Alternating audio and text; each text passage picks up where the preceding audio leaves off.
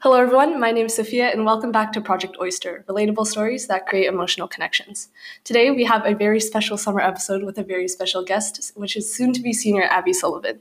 Outside of school, she has been working at Philz Coffee for over a year now, and she will also be the president of ROCK, Reach Out, Care, Know, uh, once the school year starts. She has also been involved in Bring Change to Mind Club, which is another mental health club uh, at Gunn, which is focused on more broader mental health topics. However, we'll, she'll talk more about that later in this episode. So, hello, Abby. Abby, how has your summer been so far? And how does it feel knowing that we're going to be seniors next year? it's been really good. Um, I just got back from Italy with the choir, and that was really amazing. Mm-hmm. Like, I'm we're just so lucky to go to a place like where you're able to do things like that like go to a mm-hmm. school where you're able to do things like that um, but i'm really glad to be home i miss my dog and i missed avocado and salads avocado yeah i did i had a salad yesterday and it was like i never Californian. thought i would enjoy salads uh-huh. so much uh-huh. but oh it feels so weird like mm-hmm. thinking that we're going to be seniors it feels really good because freshman year i remember thinking back like I just wanted it to be done. Mm-hmm. Like I hated freshman year, but I also it's just going by so fast. Like I don't it's a little I don't scary. know. It's weird. It's mm-hmm. so weird. Yeah. Yeah. I'm having like a hard time processing it too. Yeah, exactly. Like we have like a Project Oyster website and like Hannah changed the descriptions recently so it says she is now a senior at Gunn High School. No. It just scared me so much. That is scary. Like, oh my god. Oh it was like gosh. my first realization. Yeah. Oh my gosh. So I guess like in a short little summary, tell me about like how you've been recently in terms of um I guess your mental state or like in general, just how's life? Uh I've been pretty good. Like, I mean, at least compared to, I don't know, like summer is, mm-hmm. I try to keep myself really busy during summer. So I have like things to do. And so I feel productive because if I don't feel productive, I feel lazy and then I just don't feel good about myself. Yes. Um, but I, I'm actually like really glad. Like I've had a little bit of time to relax now and I'm kind of I have like a bunch of cool things coming up that I'm really excited to do. Like I have summer camp and mm-hmm. like I'm just excited to get back into work and uh, like after your nice break. Yeah, exactly. And um, but I'm a little stressed out about college apps and stuff. I was trying to work on it on the plane. I bought like plane Wi-Fi, which I never do. and to work on college apps. Yeah, because I wanted to work on my essays and stuff and like get started on it. Well, I started some of them, but they were like the ones that were like describe yourself in five words. like um, easy ones. Yeah, yeah, exactly. Um, but then the Wi-Fi didn't work, so I was like this is karma. Not what I paid for. it's just, I yeah, I'm honestly gonna write an email complaining to Virgin. Virgin but, like, yeah, expect an email from Abby, an angry email from Abby. Yeah. Yeah, so you seem to obviously be in a really good place right now. You yeah. have like exciting things coming up. But I know that your process to getting to where you are now has definitely not been an easy one. So you're here today to talk about um, your battle with depression as well as anxiety. So I want you to, I guess, feel free talking about this however you would like and wherever you want to start. Uh, yeah. So basically all throughout well i moved to palo alto in uh, beginning of sixth grade. Um, before that i had moved around a lot. I've lived in japan and china and seattle. Um, and i kind of it was kind of like a last minute thing i guess. Like well it wasn't last minute but my dad kept it secret because he was working at amazon and mm-hmm. so he didn't want it to like get out because he hadn't told amazon yet. Um, and he didn't tell us because like all of my friends' parents worked at like Amazon or, or Microsoft or something. Yeah. So I found out like right before we left for California. So that was just like really hard because I was like, I'm gonna go to middle school with all my friends, and like, that's what you were. Expecting. I was like planning like decorating my locker and uh-huh. everything, and like what sports team I was gonna do. Um, so that was really really hard on me. Um, and all throughout middle school, like I kind of had an idea that I was struggling with depression and anxiety, but I didn't want to like in middle school I was on like I would read like Tumblr text posts a lot, and I would always read like the mental health ones where it was like people were angry about people self-diagnosing themselves. Mm-hmm. So I didn't want to be one of those people that were like, "Oh, I'm depressed," but like but not actually. Not being, actually. Uh-huh. And so I was like, "Oh no, this is just all fake. Like I'm just telling myself this." So that actually like really prevented me from seeking out help or talking to other people for a while. Um, but it kind of hit hard freshman year that was like the main thing. Like first semester was really really great. But then beginning of second semester, um, my like my main friend group, it was we kind of like split up, Mhm. and it was a really really hard time for me because we were just all kind of going different paths. Um, and it was like people that I thought would be like my best friends for like my entire life, and I'm still I'm still friends with them, but it's like it's different than it was. Sure. Um, so it was just like really hard for me because at first it was like I'd never want to talk to these people ever again. Like I don't know, but it after that like I just kind of like I felt very out of place, um, and like I still it was in no way like oh I had no friends like I didn't have anyone to sit with at lunch. I still had people to sit with. Um, like I still sat with a large group of people at lunch, but it was more just like I felt kind of invisible. Mhm. Um, so I would, I don't know, I would do little things like where I'd, I'd during lunch I'd just sit there and I'd be quiet to see if anyone noticed if I had spoken the whole lunch Whole or like if anyone would come up to me and say anything or I just sit there by myself. Um, and some of the times like no one noticed. Um, so that was really hard and I was just kind of like going deeper and deeper into a depression. Um, and I was like dealing with uh, suicidal ideation and um, just all these really, really negative thoughts about myself. Um, and then eventually, like right before um, finals, second semester freshman year, it got really, really bad. And uh, my one of my best friends, uh, kind of like he didn't force me, but he kind of like guilted me into talking to his mom, who was a doctor, Mhm. um, who really helped me.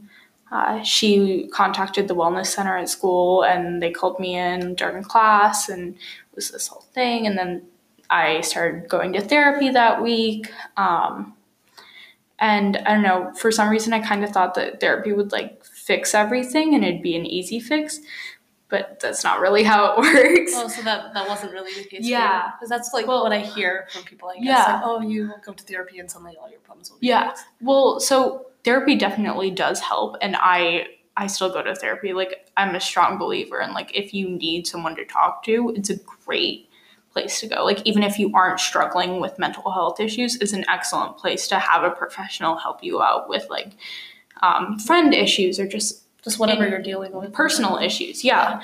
Um and so i i before that i really didn't think that therapy worked.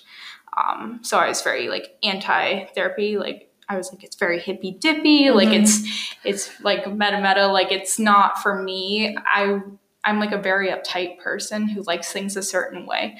And so my parents are a lot more like chill and don't really care about i mean they care about grades but not as much as i do and so for me, I was like, oh, my parents are just like hippies trying to get me to go to like this talk thing and da da da.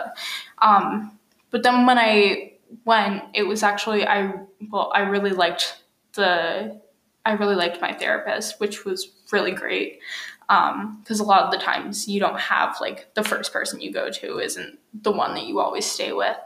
Um, but she was not like some weird hippie. Like I mean, not that hippies are weird.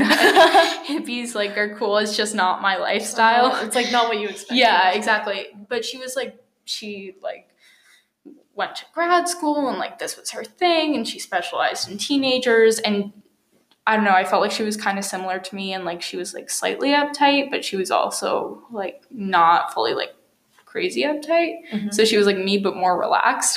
so it was a lot needed. yeah, Uh-huh. it was a lot easier to talk to her. Um, but still, even then, like I felt like I wasn't getting, I wasn't really making a change. Mhm. Um, Or making progress. yeah, making progress. Um, and so then that fall, uh, she asked if I wanted to take uh, medication to help with it. And uh, honestly, like at that point, I was just kind of like falling deeper and deeper into this giant pit. Um, and I like right away was like, yes, like anything to like stop me from feeling this way. Mhm. And she was like, okay, are you sure? Like, Mhm. there's all these like side, Side effects, effects, and like you want to make sure that like this is something that you want to do and like that you're comfortable doing. Like, and it was like this whole process. Um, so then I started taking medication. Um, and people who take medication for uh, mental health will know this, but like it's this really long process of figuring out how much works for you where there's different types and like if that one works for you or this brand works for you. Um, and it's hard because you kind of have to figure out like oh am i is the medication making me feel this way? Or um, are these things happening in my life that are making me feel this way so it's like this giant roller coaster of things going on um, but the med- first medication that i started on really wasn't working mm-hmm. um, and I pretty much felt the same. Uh, and then I uh, finally I kind of realized that, and my psychiatrist was like, "Okay, we're gonna switch you to this." Um, and it was around Thanksgiving break, and I was really excited because I didn't have to go to school. yeah. and is this Thanksgiving break freshman year or uh, sophomore, sophomore, year? Yeah. Okay, so it's been kind of like a like a few months. Yeah. Yeah and uh, so she was kind of like switching it up and uh, transitioning me to this other medication. Um, and I was excited because I was going away camping with my family and like our family friends. Um, and I was just going to be like without my phone and not have to deal. At that point, school was kind of like, uh, I don't know, every single moment of like even just thinking about going to school was impossible for me. So it was glad um, to kind of just like push yeah, that out for a time. Yeah, like sophomore year, I remember I really wanted to get involved with rock and other things because I've always been like, if you need help, get help, like pro mental health. Mm-hmm. Um, but it was just so hard for me to go to a club where it was like, oh, how do we prevent teen suicide when I was thinking about how I wanted to kill myself. Um, so it's like, I guess a lot of people can maybe relate to that. It's like this feeling of you saying something, however, you don't apply it to yourself. Exactly. Well. Exactly. Mm-hmm. Um, so you're going through that. Yeah. And so Thanksgiving break was really, really good. Um, but then at the end, like a bunch of things kind of happened, and my mom and I got into a little fight. And like my mom and I are really close, and she's really, really supportive of me. Um, but I think because of the hormones in my body at the time, and also just the irrationality of um, where my like cognitive thinking was at, um, I decided that I was going to follow through and actually take my life. Um, and so I didn't. That's why I'm here today. Um, it's good to know that. Yeah. Uh-huh. Um, but it was really hard. Like I texted all my friends goodbye and I said I'm sorry, but I was like, I'm sorry, mm-hmm. um, thank you. And I just texted like eight people, and then I was just waiting, and all my friends kept on calling me, and I kept on declining their calls. And um, finally, uh, one of my friends uh, got her sister to call my sister, and my sister was like screaming, got my parents to come up and everything, and um, they all like ran to my room. Um, and one of my friends actually ended up calling the cops um, because in a mental health emergency you should call 911 if it's an emergency mm-hmm. um, it's the same as regular health um, and so I heard like this loud knock on the door. I knew what it was. I was like, oh no. Um, so I like went in the back of a cop car and everything, and it was very weird, very uncomfortable. Never get arrested because cop cars are very uncomfortable. um, they like took me to Stanford ER, uh, and I spent the night there. And I just remember like they kept on like offering me food, and I just couldn't eat because I was so stressed out and I couldn't sleep. Uh, and then eventually, after talking with like uh, different people in the ER, they uh, had me go to uh, a mental hospital in uh, San Mateo, and it was it was really scary because they like put me on a stretcher and I like rode an ambulance on the way there without the sirens, yeah. but like it. I was still like very stressed out about it and I thought I was going to be with all like these crazy people and that it was going to be insane. Um, and so I got there, and it was it was really scary. Um, and that's not like these shouldn't exist, they're a bad thing, but it's more so that like when I came, they like had me put on scrubs and they wouldn't when my mom brought me clothes they like wouldn't let me bring sweatshirts with strings in them because i could hurt myself or i couldn't bring jewelry because it could be sharp or we couldn't use real utensils. Um, we couldn't bring more than three things into the shower with us. We had to keep our doors unlocked um, and all this sort of stuff and like no one really talked to each other. Um, so that was really my main motivation for getting out of there. I just was so stressed that i couldn't I was like, I'm if I stay in here any longer, like I I'm gonna go crazy. Mm-hmm. Um, and I did meet some nice people in there. Like a lot of the people in there were working to help others, and a lot of the kids in there were kids like me who were just really really struggling. Mm-hmm. Um, but I like did all they give you like worksheets and stuff and make you like engage in group therapy. So I was like, okay, I'm gonna do everything I can to get out of here. So I did all my worksheets in the first day. Yeah. I like constantly like participated in group therapy even though like no one else was talking it was just like all these like teens just like staring at the ground and i was just like oh well this is what i think mm-hmm. um you just wanted to get out of there yeah i just wanted to get out um and then and it's I was being held on a 5150, which is a 72 hour hold. Um, so you have to be there for 72 hours. But I actually ended up getting out after 36 um, because I had like done everything that I was supposed to do. Mm-hmm. Um, and they were like, "This is the fastest we've ever had anyone get out of here." Like. I know people who have been there for like two weeks, even or longer. Um, and you know, some people need that, but I just could not have done it. Mm-hmm. Um, so I went home and it was really weird going back to school. I waited, like, my parents let me stay home one day. Um, and they like took me out to lunch and stuff and like kind of took care of me. Um, and then the next day I went back to school.